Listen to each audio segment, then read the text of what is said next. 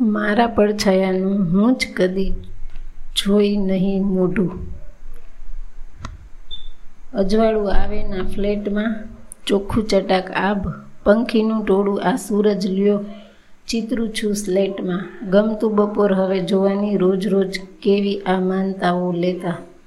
ભીતે લગાડેલા ખોટા અજવાસને તડકાનું નામ પછી દેતા. કંકુને ચોખા લઈ પોંખી વધાવું કોઈ અજવાળું આપે જો ભેટમાં? અજવાળું આવે ના ફ્લેટમાં.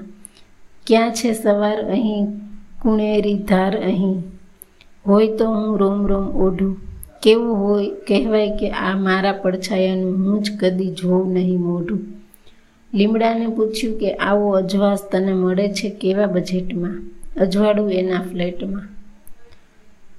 જગત રાત્રે ન બદલાય તેટલું દિવસે ને દિવસે બદલાય તેટલું રાત્રે બદલાઈ રહ્યું છે. આમ લાગે છે કે એક ક્ષણ વીતતી નથી ને એ આમ લાગે કે વર્ષો વીતી ગયા ને ખબર પણ ના પડી. આધુનિક ટેકનોલોજી આવતા સમય બદલાયો, માણસો બદલાયા, વાહન વ્યવહાર બદલાયા રહેણી કહેણી પણ બદલાઈ. નાના મોટા શહેરોમાં અત્યારે નવા ફ્લેટની સ્કીમો ભરમાર છે. One BHK two BHK three BHK four BHK five BHK કે લક્ઝુરિયસ ફ્લેટની બોલબાલા છે. ફ્લેટ આમ તો એક ઉપર એક મકાનની થપ્પી કરવામાં આવી હોય એવું જ હોય છે, પણ એ આજના શહેરોની જરૂરિયાત થઈ ગઈ છે, પણ આ જરૂરિયાત સામે શું શું ચૂકવવું પડે છે, તેની વાત દીપક બેબસે પોતાના ગીતમાં સરસ રીતે કરી છે. મોટા મોંઘેરા મહેલ જેવા ફ્લેટને બાદ કરતાં મધ્યમ વર્ગ ગરીબ વર્ગના લોકોએ જે ફ્લેટમાં આવીને પ્રકૃતિ સાથેના સમાધાન કરવા પડે છે, તે પણ ધ્યાને લીધા જેવા છે. સાત કે ચૌદ કે ચોવીસ માળના મકાનની થપ્પીમાં આપણું ઘર ક્યાં માળે હોય, ક્યાં ખૂણામાં હોય, ત્યાં સરખું અજવાળું હવા ઉજાસ આવે છે કે નહીં, તેની પણ ઘણીવાર દરકાર નથી કરાતી હોતી. મૂળ પ્રશ્ન બજેટનો છે. આ પ્રશ્ન નાનાથી લઈને મોટા લોકો સુધી બધાને સતાવે છે. એક સંવેદનશીલ વ્યક્તિ ફળિયાવાળું ઘર છોડી ફ્લેટમાં રહેવા જાય ત્યારે તે ફળિયામાં આવતો સૂર્યનો મીઠો તડકો હુફાળી હવા, પંખીનું કલબલાટ ને બીજું ઘણું ગુમાવે છે. સૂર્ય તો સીધો ફ્લેટમાંથી ભાગ્યે જ દેખાય છે. ભીત ઉપર ખોટા આર્ટિફિશિયલ અજવાળાથી સૂર્યને નિરખ્યાનો આનંદ લેવાનો રહે છે.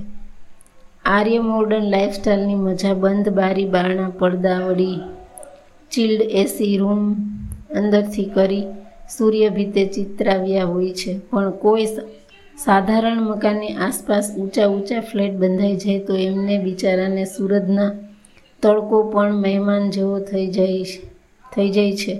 આવે તો આવે, આવી સ્થિતિમાં જાવેદ અખ્તરનું શેર ચોક્કસ યાદ આવે. ઊંચી ઇમારતો સે મકા મેં, મેરા ગીર લિયા. કુછ લોગો મેરે હિસ્સે કા સૂરજ ભી ખા ગયે. દસ બાય દસની ઓરડીમાં સમાધાનપૂર્વક રહેતા ફ્લેટવાસીઓને પણ આવો પરોઢનો કૂણો તડકો.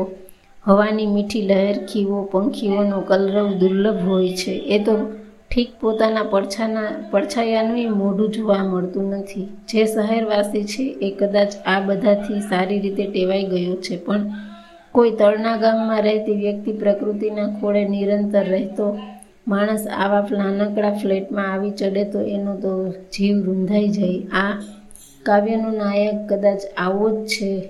જેને ફ્લેટમાં આવ્યા પછી સૂરજનું અજવાળું સ્વચ્છ આબ પંખીનું ટોળું, તડકો, વૃક્ષોની લીલોતરી ને બીજા ઘણા બધાની ખોટ ચાલે છે, પણ છતાં આવું ચાલે છે. ઘણીવાર એવું થાય છે કે તમને જે ફ્લેટ સારો લાગતો હોય, તે બજેટની બહાર જતો હોય, તે બજેટમાં હોય કે ગમતું ન હોય આમાં અંતે જિંદગીનું બજેટ ખોરવાઈ જાય છે. આ તડજોડમાં જીવન પતી જાય છે. પછી એ પણ ખ્યાલ નથી રહેતો કે શું પ્રકૃતિ, શું આધુનિકતા, શું જાહેર કે શું ગામ. પણ ફ્લેટમાં રહેતા અને પ્રકૃતિથી દૂર થવાની વેદના, વેઠતા, સંવેદનશીલ માનવીને પોતાની વ્યથા કથામાં ક્યારેક શીતળ છાંયડો આપતું લીમડાનું ઝાડ મળી જાય તો તે કદાચ મનોમન પૂછી બેસે કે આવો શીતળ છાંયડો અને આ સૂર્યનું અજવાળું કેટલા બજેટમાં પડ્યું? જિંદગીની ધાંધલ ધમાલમાં એ ભૂલી ગયો છે કે પ્રકૃતિની કૃપા તો બધા પર સરખી હોય છે, પણ તેનું ચિત્ત ફ્લેટ જેવું થઈ ગયું છે. એ જિંદગીને જુદી જુદી લાંચ આપ્યા કરે છે. આટલું કોશિશ, આટલું કરીશ એટલે આટલું મળશે. માણસ પોતે જ પોતાને રિશ્વત આપ્યા કરે છે અને તેને ખબર જ નથી હોતી.